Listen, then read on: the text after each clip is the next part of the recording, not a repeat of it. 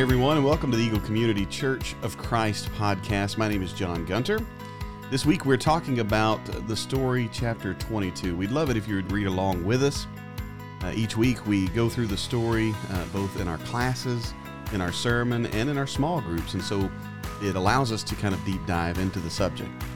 Uh, this week we talk about the birth of Jesus. We talk about really God coming to earth and what that means for uh, the story and the idea of upper story and lower story, what that means for us uh, in our daily lives. So, thanks again for listening. We'd love to see you in person. Come see us anytime.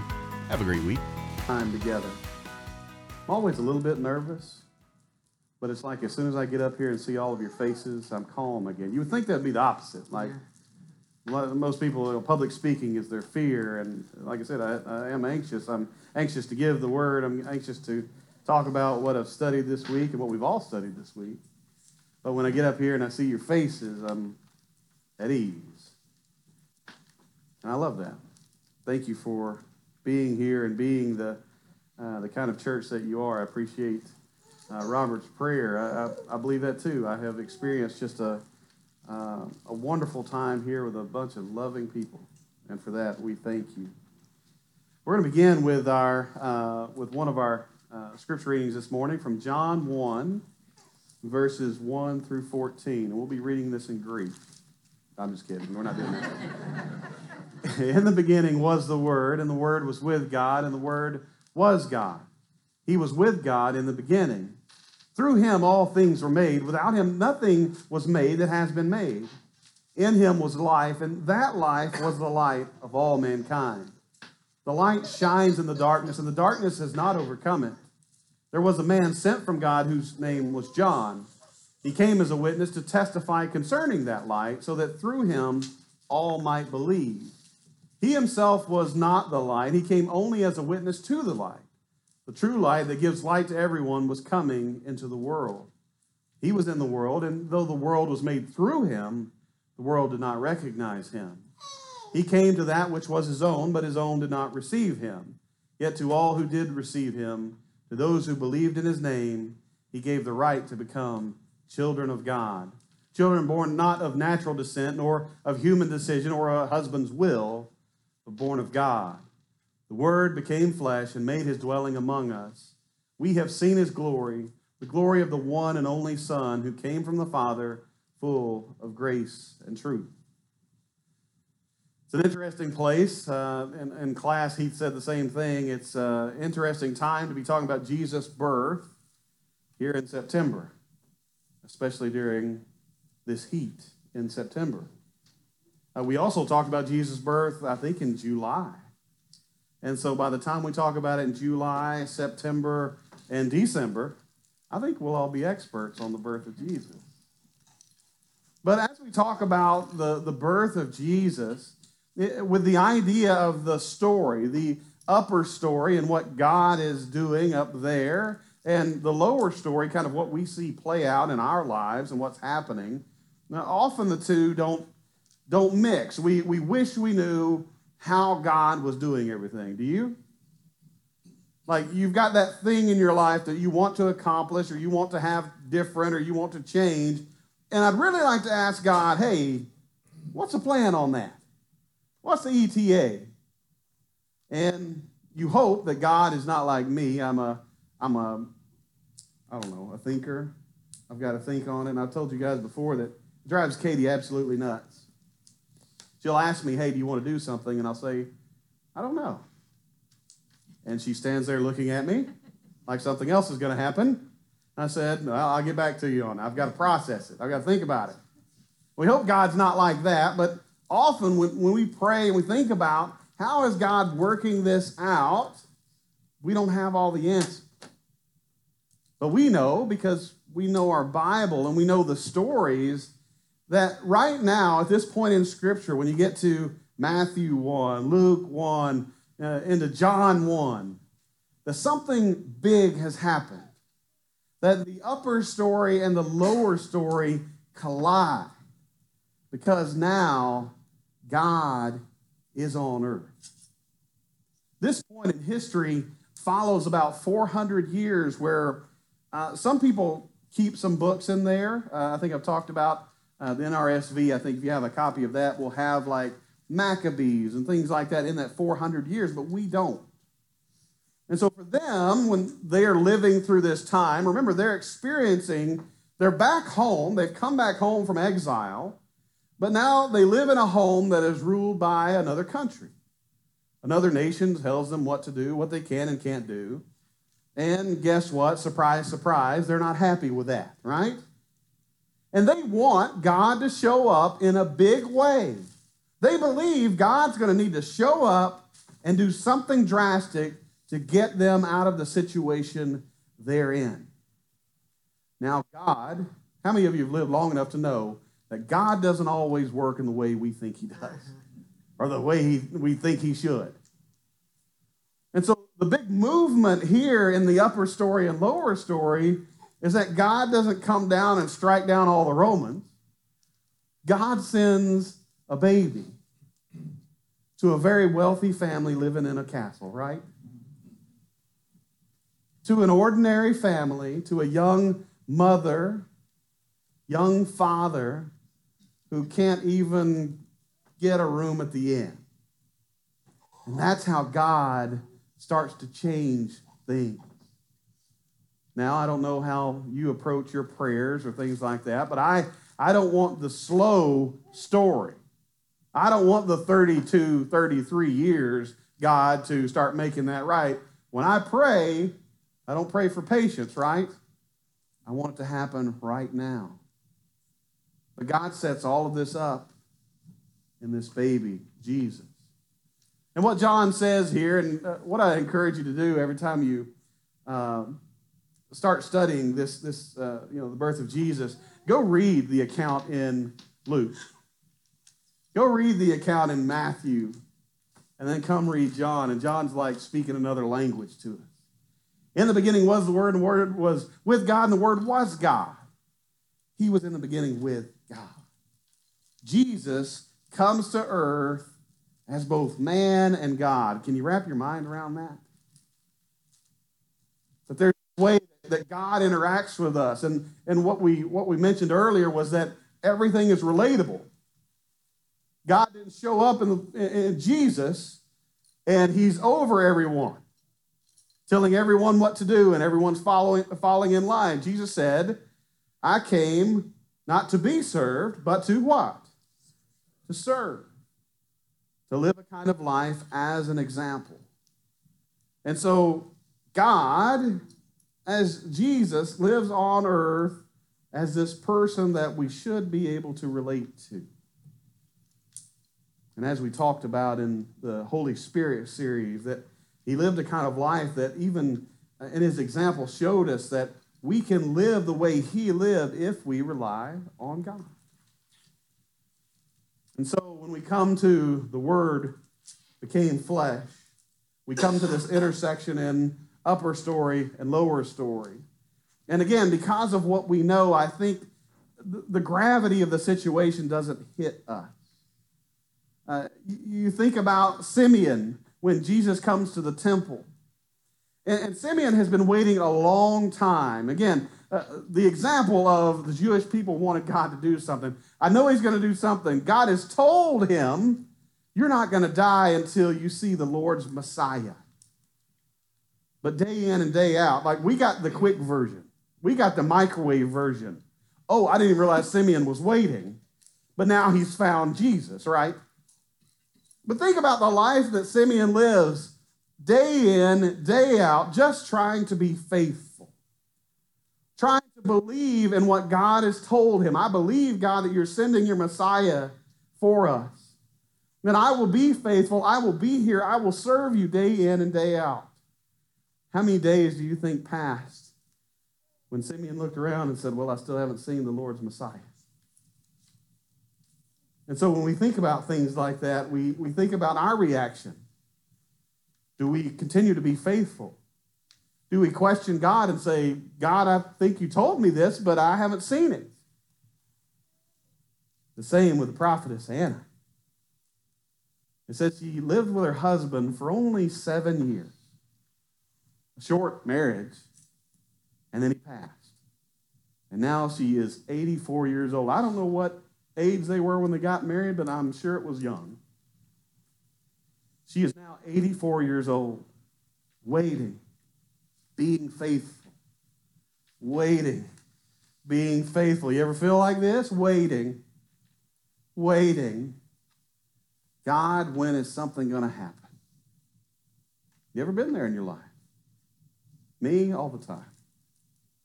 Different parts of my life, and uh, you know, you just wish, oh, I can't wait until I get past this point. I can't wait until we get through this part. And raising two kids, that's all they think about. How many of you are raising kids? They just want the next thing. We just want the next thing. That's where they get it, I think. We just want it.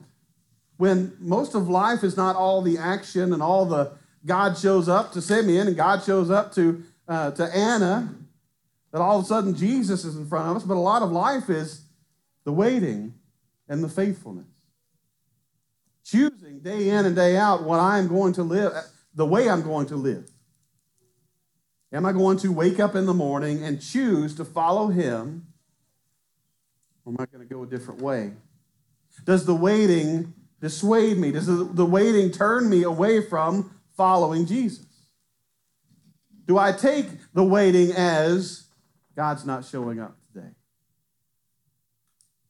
And so, this is how I think we can come to Scripture with all of our knowledge and think, man, they, there's so many awesome things happened then because we don't get the day in and day out. You ever watched a movie or watched a long series and then you thought, you know, I don't think I've seen them do like normal things that people do, like every day. Like, when do they wash their clothes? None of them have taken a bath this whole series. Like, we just get the highlights, you see? And so that's what Scripture, a lot of times we get the highlights. We think, man, what an awesome time to live. Except for that whole killing babies thing, right? Except for that whole, I've got to go to another country because the king wants to kill babies, right? But God shows up here and it says they didn't even know it. They didn't even accept him. The people who were his own didn't even accept who he was. Let's talk about his parents for just a second. In Luke 2, verses 41 through 51, every year Jesus' parents went to Jerusalem for the festival of the Passover. When he was 12 years old, they went up to the festival according to the custom. After the festival was over, while his parents were returning home, the boy Jesus stayed behind in Jerusalem, but they were unaware of it. A great day for a parent, right? You ever done that in Walmart? Much less on a journey to another place? Yeah. Thinking he was in their company, they traveled on for a day. You can feel better about your parenting, okay? It's okay. They traveled on for a day. Then they began looking for him among their relatives and friends. When they did not find him, they went back to Jerusalem to look for him. After three days, they found him in the temple court, sitting among the teachers, listening to them and asking them questions. Everyone who heard him was amazed at his understanding and his answers. When his parents saw him, they were astonished. His mother said to him, Jesus, no, son. I would have said it that way. I'm just, so, I'm sorry. I would have said it. What are you doing? Son, why have you treated us like this? Your father and I have been anxiously searching for you. Now, that's a pretty bland statement. What did she feel like, ladies? What did she feel like at this moment? Ooh, you can feel it, can't you? it, it, it is not, uh, your father and I have been anxiously searching for you. There's a lot of, yeah, Miss Merle's back there spanking her hand. I'm going to wring his neck. I'm going to hug him, but I'm going to wring his neck, right? Yeah. Uh, we, need to, we need to inject real life into this because that's what they experienced. We have been anxiously searching for you. Why were you searching for me? He asked. Didn't you know I had to be uh, in my father's house? But they did not understand what he was saying to them. Then he went down to Nazareth with them and was obedient to them, but his mother treasured all these things in her heart. Do you, do you see the, the disconnect there? That Jesus is this intersection of upper story and lower story, and he looks at his parents and says, Didn't you know that I had to be in my father's house? And I'm sure uh, Mary and Joseph had the same look of confusion that we would have had our kids said something like that. What are you talking about? Because Jesus is starting to get, he, he's starting to, to kind of move towards that. It's really all we get of his childhood. That here he is and he's growing and he's learning and he's kind of amazing them with his, his questions and his answers, but he's he's got this desire to, to know and, and to grow in that and to you know start this process. And it's almost like Mary and Joseph are just along for the ride. Going, what? And you can imagine with what happens with Mary and Joseph, both visited by angels earlier before Jesus comes along. You can imagine the, the feelings of, what? You I'm going to be the parents of, of God? Of this miraculous baby? Maybe you feel like your baby is a miracle. But how would you feel if you knew you had to protect Jesus, the Lord and Messiah? And oh, by the way, you traveled for a day without him. What do you think those prayers were like on the way home? Sorry about that. But think about the, the way that they had to live. Mary and Joseph. Again, I can only imagine thinking back to the, uh, the, the, what the angel said, like who Jesus is going to be and, and what he's going to be. And, and day in and day out, you're, you're just seeing a child grow. We don't have these accounts of, of Jesus growing up. All of a sudden, he's got you know miraculous powers where he's making things fly around the room. He's stealing your billfold when he sits behind you, you know, some kind of magic trick. What we get is, is, is this is that after this, Jesus was obedient to his parents and he started learning and growing. Learning and growing.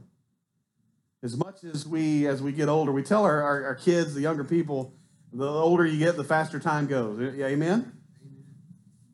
And you're not going to know that. I can't tell you that enough until you experience it, right? But the day to day, those days can be long. Years are short, the days are long. And that's what we experience right here. Is that each and every day, Mary and Joseph got up and they had a decision to make, just like you. Am I going to be faithful to God? That simple question that has so, so much of a profound, meaningful, it means all of these things if I say yes. And it means all these other things if I say no. And that's our day to day. Day in, day out. Am I going to be faithful? And there are things out in the world, I don't know if you know this, but there are things out in the world that try to take you away from that. You ever experienced that? Come on, yes. Some of you older ones, the, the younger ones need to hear you say this, okay? Do you know that there are things out in the world that try to take you away from following Jesus. Yes. And we're not going to run you out of here for that. You understand? Because the picture of the story, of all the story that we have read so far into chapter 22, is every time God draws close and it looks like everything is going well, everything is getting better, the people, them, us, move away. We do something, we let something get in our way. And then it's up to both God and us to try and restore that relationship. God has done everything He can to put us in a position to say yes.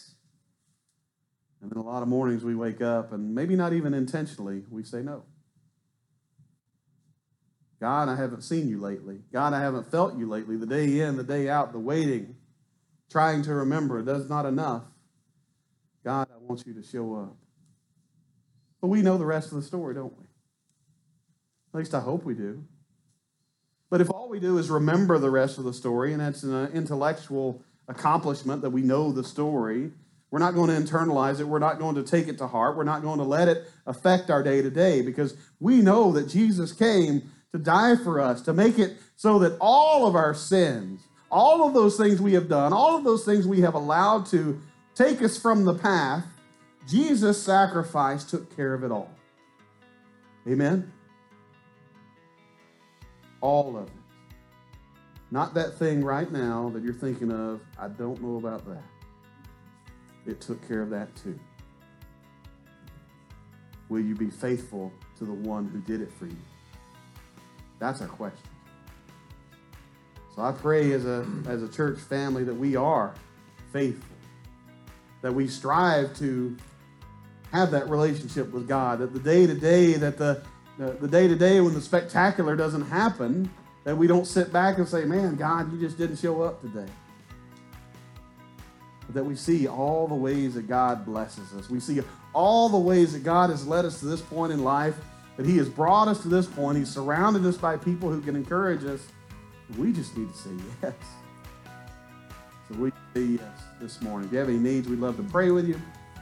Uh, we'd love to baptize you into his name this morning, watch you begin a walk with him. Uh, we've got plenty of swimming pools available for that. Uh, but if you have any need, you can come as we stand and sing.